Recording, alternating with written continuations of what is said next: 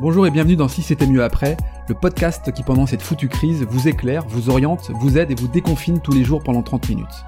Je m'appelle Laurent Stock et je suis le dirigeant de deux petites entreprises qui, contrairement à la chanson, connaissent bien la crise. Et c'est bien parce que je ne suis pas le seul que j'ai eu envie d'entendre d'autres entrepreneurs et acteurs de notre territoire. Comment gèrent-ils la crise? Quel management opèrent-ils Quelles initiatives ont-ils lancées? Et comment ils ambitionnent l'après? Tout ça, j'ai envie de vous le partager. Demain ne sera vraisemblablement plus comme hier, et finalement, si c'était mieux après. Bonjour tout le monde et bienvenue pour ce 32e épisode du podcast de Si c'était mieux après. Vous savez ce que c'est, vous, un, un eh bien, c'est un amateur de séries télévisées. Et en matière d'événements mondiaux sur le sujet, la région des Hauts-de-France déroule le tapis rouge à un événement qui, en raison du Covid-19, n'a pas pu se dérouler. J'ai nommé Sérimania. J'accueille aujourd'hui celle qui est à l'origine de cet événement et qui dirige ce festival international, Laurence Herzberg. Bonjour Laurence. Bonjour. Bon, comment vas-tu? Bah, je vais bien. Euh, comme tout le monde, je suis confiné dans mon appartement euh, parisien. Euh, J'essaie de ne pas de ne pas être coupé du monde. J'essaie en même temps de me cultiver. J'essaie de faire de la gym, ça c'est plus dur. J'essaie de pas trop manger de chocolat, ça c'est encore plus dur. C'est bon pour la santé quand même. et j'essaie de penser à l'après. Je continue à travailler beaucoup. Bon, ben, on y viendra justement euh, sur la presse, je crois que c'est important. Euh, 2020 aurait dû être la, troisième édition à Lille, mais euh, avant de rentrer dans, dans, le détail de ce festival international, de cette édition, de ta vision, euh, est-ce que tu peux te présenter à nous euh, d'où tu viens, ton expérience en la matière et, et autres? Oui, voilà, je suis née à Nancy, je le souligne souvent, surtout quand je suis à Lille. Un, pour ne pas apparaître comme une Parisienne, et puis pour dire que je connais euh, ces territoires à la fois froids à l'extérieur et euh, chaleureux euh, à l'intérieur, c'est-à-dire euh, où les gens développent des qualités euh, humaines pour compenser parfois l'absence de soleil, même si je dois dire que depuis les, les, les, deux ans où on a eu des éditions à Lille, le temps a été super clément, tous les Lillois étaient sur les terrasses, mais ça, je crois que c'est vraiment une habitude du Nord que dès qu'il ne pleut pas, les Lillois sont, sont sur les terrasses. Ah euh, et j'ai travaillé, je travaille depuis euh, presque 30 ans uniquement dans la culture. Donc j'ai mmh fait à peu près tous les secteurs. J'ai commencé dans la musique, j'ai après dirigé un théâtre, un théâtre national. Puis j'étais mmh. directeur, euh, j'ai ouvert l'Opéra de la Bastille comme directrice de la production et des spectacles. Ah, euh, je me suis lancée dans le multimédia, j'ai inventé le multimédia et les visites de musées à la réunion des musées nationaux.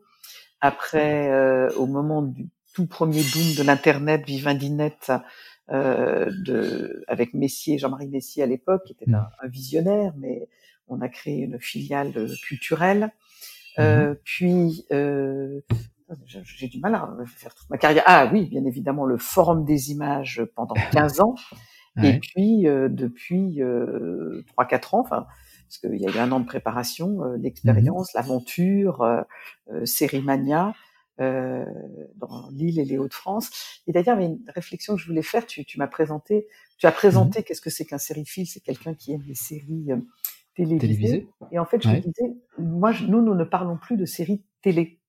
Le mot n'existe plus parce qu'en fait, euh, il y a dix ans, quand euh, j'ai lancé cette initiative au Forum des images, bien sûr, tout le monde regardait plutôt la télévision et les séries. C'était quelque chose qu'on regardait à la télé. Mais maintenant, c'est plus vrai. En fait, la consommation euh, de, de la série, notamment avec l'arrivée des grosses plateformes, elle se fait sur énormément d'outils qui sont pas les outils de la, la télé, sur l'ordinateur, sur euh, même le téléphone, sur les tablettes. Donc en fait, on parle plus de séries télé, c'est ça qui est assez curieux. On parle de séries tout court. D'accord. Ok. On aura d'ailleurs un jour euh, une programmation au cinéma euh, d'une série avec un rendez-vous, euh, je sais pas moi, quotidien ou une fois par semaine. C'est quelque chose qui qu'on pourrait imaginer ça ou, ou, pas du tout Finalement, en fait, c'est pas dans le modèle? On est très sollicité là-dessus. On nous a toujours ouais. beaucoup sollicité en disant mais pourquoi on on lancerait pas une activité série dans les cinémas ouais. Alors je passe les extraordinaires et très compliqués et très complexes questions de droit. C'est beaucoup plus complexe dans la série que dans le cinéma. Mais il y a aussi quand même le phénomène qui qu'une série, ça se déroule, allez, grosso modo, en moyenne sur 8-10 épisodes. On voit mmh. mal euh, au cinéma le public rester sur 8-10 épisodes. C'est-à-dire qu'on reviendrait et on ferait euh, un événement cinématographique qui aurait lieu sur deux épisodes. Donc deux Mmh. épisodes, c'est pour lancer une soirée, c'est pour créer un événement. L'écrin le plus naturel, c'est un festival. Eh oui, bien sûr.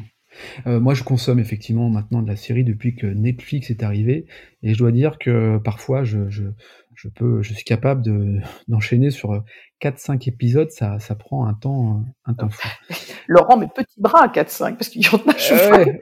je- pardon, je en plaisantant, mais je discute, il y a le, le- on est proche de- du public, alors il y a ce, ce phénomène qu'on appelle le binge watching, c'est-à-dire euh, regarder sans retenue, et euh, c'est phénoménal le nombre, et c'est très propre à la série, dans sa Ouais. construction, dans sa grammaire, de rendre euh, le spectateur euh, accro, comme on dit ouais. à la fin d'un épisode, et du coup on n'arrive plus à s'arrêter.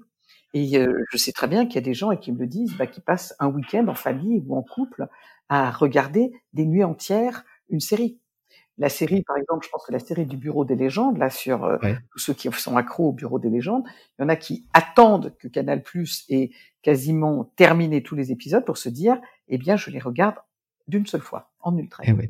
Bon, alors je vais te faire un aveu. Bon, il est vrai que la Casa del Papel, je crois que je l'ai Ah. fait en un week-end, euh, du matin au soir, euh, sur un temps bien lillois, c'est-à-dire avec euh, de la pluie, euh, bien au chaud. Bon, je, je- te l'avoue, j'ai, moi aussi consommé à, à outrance euh, cette série.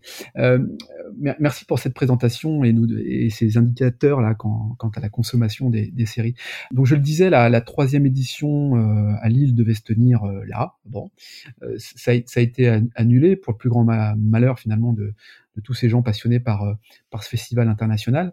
Tu, alors à la fois, est-ce que tu peux nous dire pour- pourquoi Lille, même si on a compris que c'était un environnement chaleureux, euh, sensible à cela, et puis euh, comment ça s'est passé euh, cette, cette annulation finalement de, de, de, de ce festival international? Alors, pourquoi le, le festival a lieu à Lille, c'est ça? Ouais, ouais. Pourquoi? Alors en fait, le festival a lieu à Lille, parce que moi j'a- j'avais créé l'activité, enfin un, embryon de festival au Forum des images que je dirigeais à l'époque à Paris, et euh, le ministère de l'époque a souhaité créer un événement d'amplitude mondiale.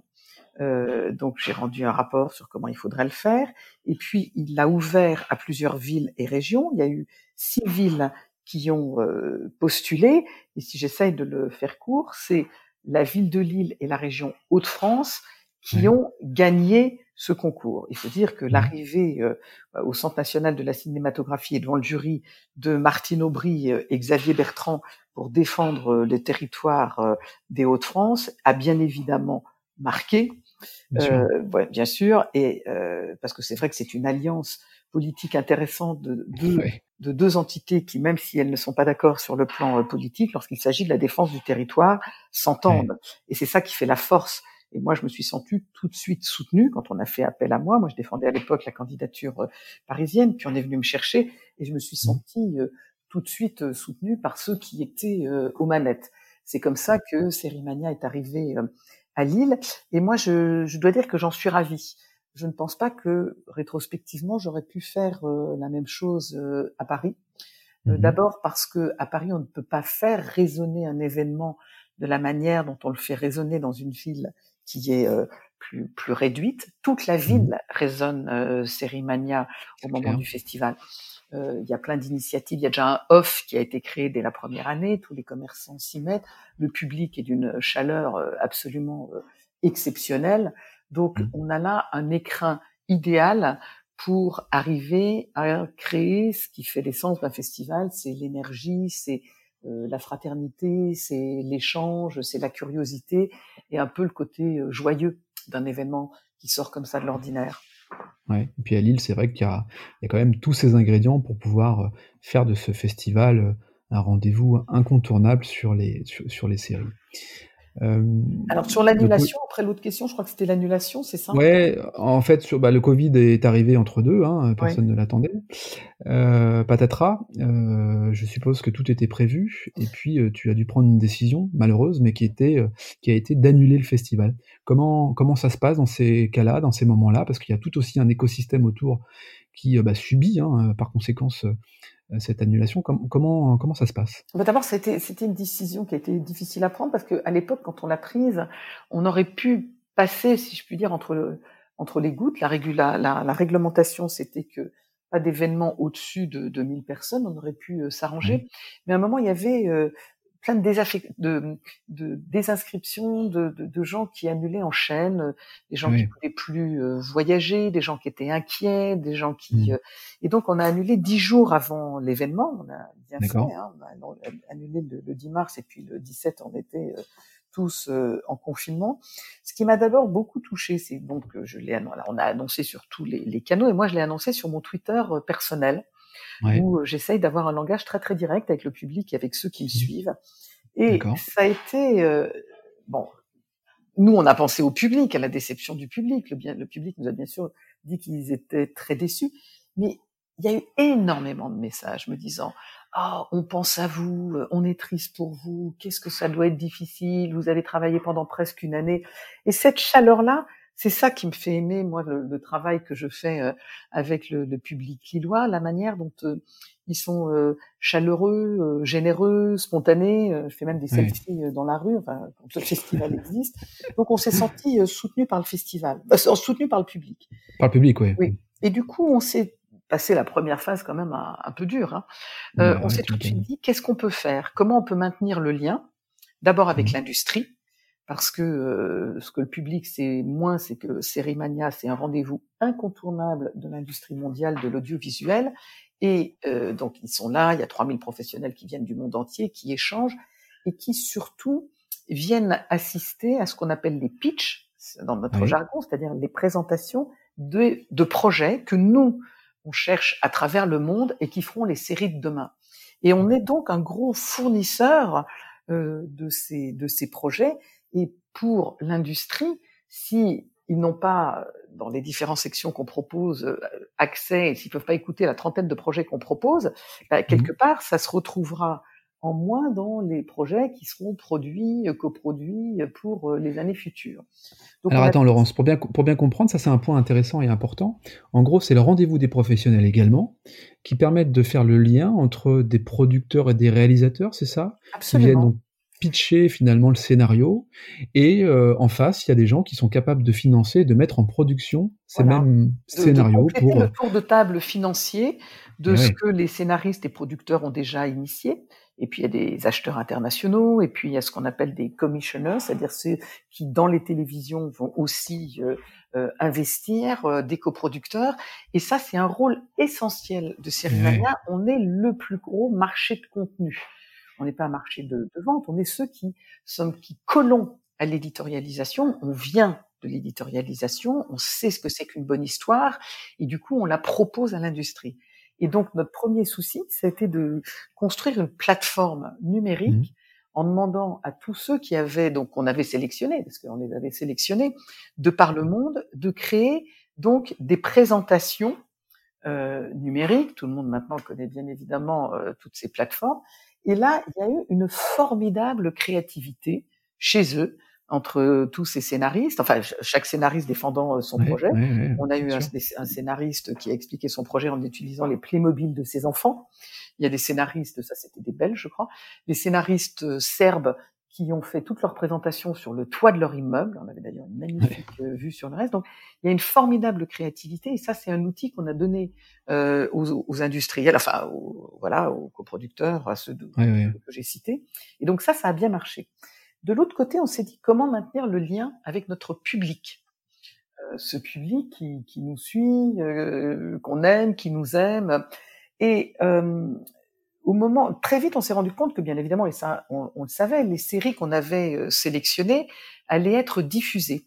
Donc, mmh. on a monté des, des petites présentations euh, sur ces séries qui allaient être diffusées. La première, je crois que c'était Run euh, d'OCS. Il y avait Unorthodox. Il y a eu après Dérapage euh, d'Arte il y a eu euh, au milieu Parlement de France.tv.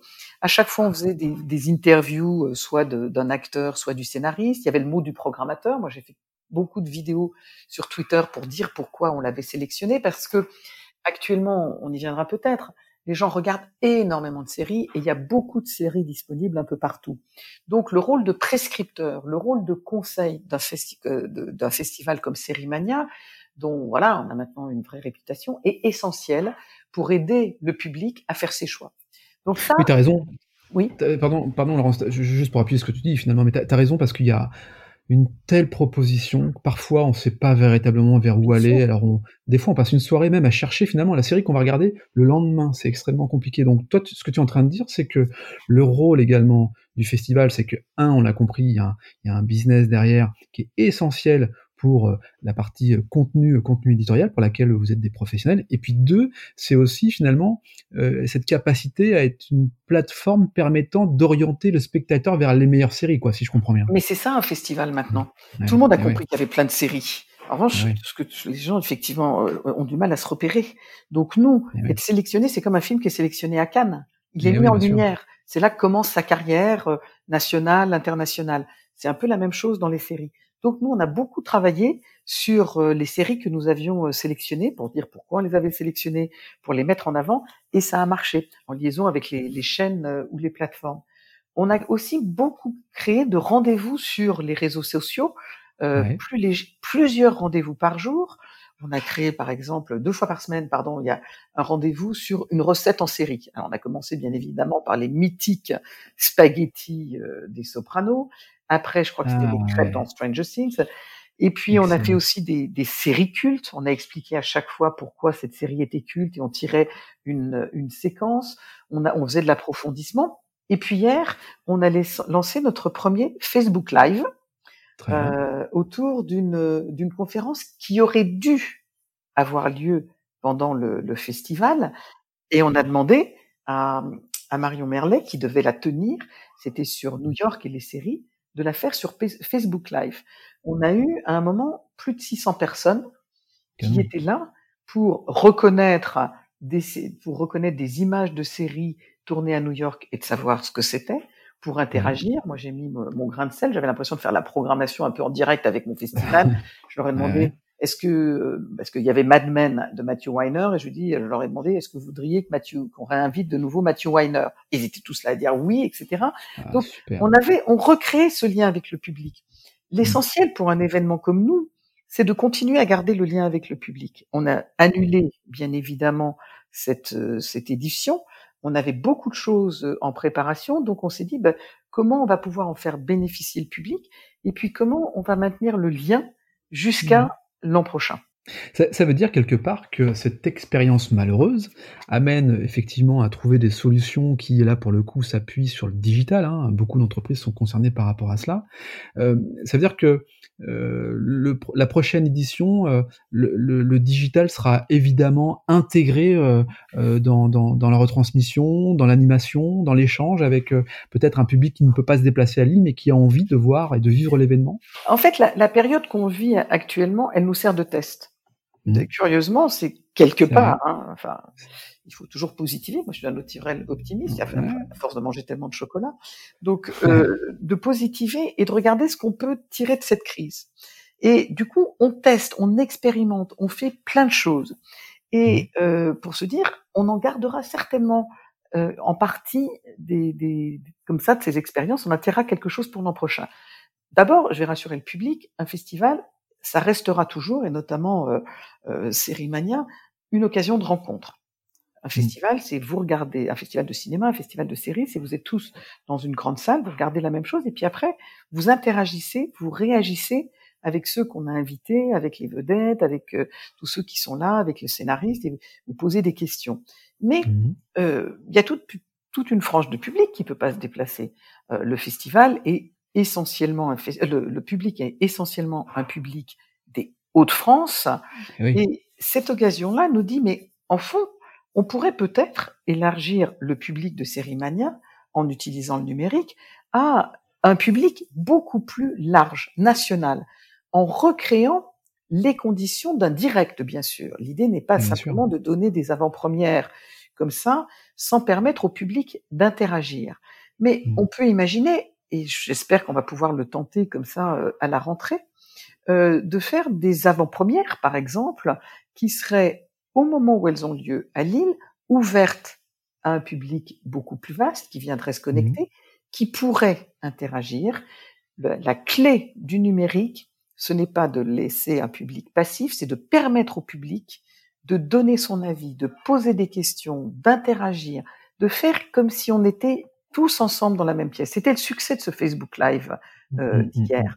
Et les chaînes de, de, de les chaînes euh, les chaînes de télé qui ont besoin elles aussi d'éditorialiser leurs séries pour qui un festival c'est une manière de commencer la, de donner beaucoup d'écho de mettre en lumière elles sont intéressées à l'idée que Sérimania puisse labelliser certaines de leurs séries en les proposant en avant-première euh, sur toute la France par exemple eh donc ça eh c'est quelque chose à laquelle on réfléchit oui, pour répondre à ta question, je pense qu'il y a des opportunités dans le numérique qui resteront et qu'on va essayer de, de cultiver, d'amplifier pour l'an prochain, même Mmh. si, bien évidemment, sans savoir exactement quelles seront les conditions euh, sanitaires ou réglementaires des manifestations publiques, on conservera l'idée de se retrouver ensemble. Mais on Mmh. amplifiera la partie numérique.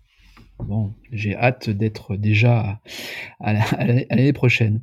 Euh, ça, c'est l'une des pistes de, de l'après, donc euh, adapter, euh, adapter le festival. Est-ce que, est-ce qu'il y a d'autres choses, euh, peut-être en avant-première, que tu voudrais nous, nous, nous, nous évoquer? En fait, euh, je je vais pas parler de programme parce que bien évidemment, ça c'est c'est pas la question. Il faudra qu'on Ouais. voit comment l'industrie euh, de la série euh, produit à nouveau, qu'est-ce qui se passe et comment on sera approvisionné euh, l'an prochain. Mais Mhm. on va vraisemblablement continuer ce mouvement qu'on avait euh, observé euh, dès cette année d'ouvrir extrêmement largement le, le festival. Cette édition, qui aurait dû être la, la troisième, était très internationale.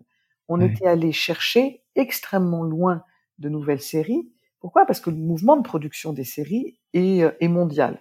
Donc on avait des séries euh, de Corée, on en avait déjà eu, mais du Japon, du Mhm. Pérou, euh, du Sénégal, du Chili. Et ça, je trouve que c'est une ouverture d'esprit euh, pour les le public fondamentale. Et je pense qu'on conservera cette volonté que nous avons d'aller chercher dans tous les territoires. Bon. Euh, bah parfait. Toi, la, la, la culture, tu la, tu, tu la connais depuis 30 ans, tu l'as. Oui, je la vis, je, je vis dans, Tu, euh, et voilà, ouais, tu vis dedans depuis, population depuis aujourd'hui 30 ans. depuis, depuis 30 ans. je- ouais, ouais. Euh, co- comment tu vois euh, la, la, la, la culture euh, aujourd'hui et, et demain? Est-ce qu'il y a une, une forte évolution Est-ce que la culture aura toujours sa place? Ça sera une priorité? Est-ce que c'est un champ d'expression qui nous permet de nous, nous évader? C'est- Est-ce que c'est une solution aussi permettant de ah, soulager un peu le commun du mortel quoi? Mais en fait, on peut pas vivre sans culture. C'est à la fois un socle commun d'idées, c'est euh, une évasion pour tout le monde, c'est un moyen de se rassembler, c'est euh, l'éveil d'une curiosité. Et euh, on le voit d'ailleurs avec euh, le succès pendant cette période de, de confinement de, du service public. Et moi, je voudrais d'ailleurs euh, rendre hommage, euh, que ça soit à Radio France, à l'INA ou bien évidemment à France Télévisions, qui ont ouvert largement leurs programmes, qui ont d'ailleurs permis, c'est la première fois qu'on permettait autant euh, notamment sur France Télévisions, au cinéma de répertoire euh, d'exister, et on a vu qu'il y avait un engouement des Français. On a vu qu'il y avait une soif de culture, d'apprendre. On voit bien que la culture, euh, c'est aussi nécessaire, et je, je salue à chaque fois Xavier Bertrand ou Martine Aubry quand ils parlent de culture. On a la chance dans les Hauts-de-France que les personnes euh, en charge comprennent que c'est nécessaire une fois les besoins essentiels, bien évidemment, euh, de logement, de se nourrir à sa faim, etc., que Mhm. c'est le socle qui fait tenir les sociétés. Et c'est l'apanage des sociétés démocratiques, comme ça, que de partager des points de vue, que d'enrichir euh, l'esprit, et c'est comme ça qu'on progresse. Donc c'est oh, c'est extrêmement fondamental. Alors après, est-ce que ça va changer? Euh, Moi, j'espère que ça va rester euh, une priorité, mais je crois que tout le monde a l'air de dire, bien sûr. Alors après, est-ce que les moyens suivront De dire que on s'est rendu compte que c'est indispensable au fonctionnement de, de l'être humain. On peut pas vivre sans avoir des idées, sans avoir une alimentation euh, en rêve. Qu'est-ce, quelle, quelle en sera la forme? Celle- Cette question-là, il est plus difficile d'y répondre. Je pense que assez vite, les gens vont vouloir se retrouver, que ce soit dans, dans les concerts, dans les salles de cinéma, dans les salles de théâtre. Euh, en même temps, on s'est beaucoup habitué à voir des films euh, à la télévision ou sur ces écrans. Euh, je crois qu'il faudra quand même pousser à nouveau pour que les gens sortent. La culture, c'est ce qu'on, c'est ce qu'on partage, c'est ce qu'on a en commun. Et le partage et le commun, il faut pouvoir échanger, se voir, ne pas être d'accord, s'engueuler, euh, admirer la même chose, pleurer, rire, mais c'est fondamental. La vie, quoi, finalement, la vie. Bon, bon, très bien. Écoute, Laurence, euh, je suis, je suis ravi de cette conversation là qui, euh, qui, qui m'a, qui m'a appris beaucoup de choses. on arrive au, au, terme de ce podcast déjà. est-ce que tu aurais un, un, mot un, qui résume un petit peu ton activité, ou le mot de la fin Qu'est-ce que tu as envie de nous dire? Le mot de la fin, il est pour le public en fait. Euh, je, voilà, moi, ma vie professionnelle, je, je l'imagine comme étant quelqu'un qui est un passeur, en fait, entre des gens qui créent et des gens qui vont euh, euh, recevoir, mais plus que recevoir, interagir. Et je mmh. voudrais dire euh, au public lillois, vous nous, vous nous enrichissez, vous m'enrichissez, moi, depuis que deux ans que je travaille avec vous. Je vous donne rendez-vous vraiment euh, l'an prochain et même avant, parce qu'on va imaginer d'autres moyens de, de vous retrouver. Et moi, ce contact avec les gens, avec tous ceux qui, euh, le, public, les professionnels, les journalistes, euh, me manque. Et j'espère que je vais le retrouver très vite. Bon, ben on l'espère tous. Merci beaucoup Laurence d'être intervenue sur le podcast de Si c'était mieux après et je te dis à, à, très bientôt. À bientôt. Quant à nous, on se retrouve dès demain pour un nouvel épisode. D'ici là, prenez soin de vous, je vous embrasse et à bientôt.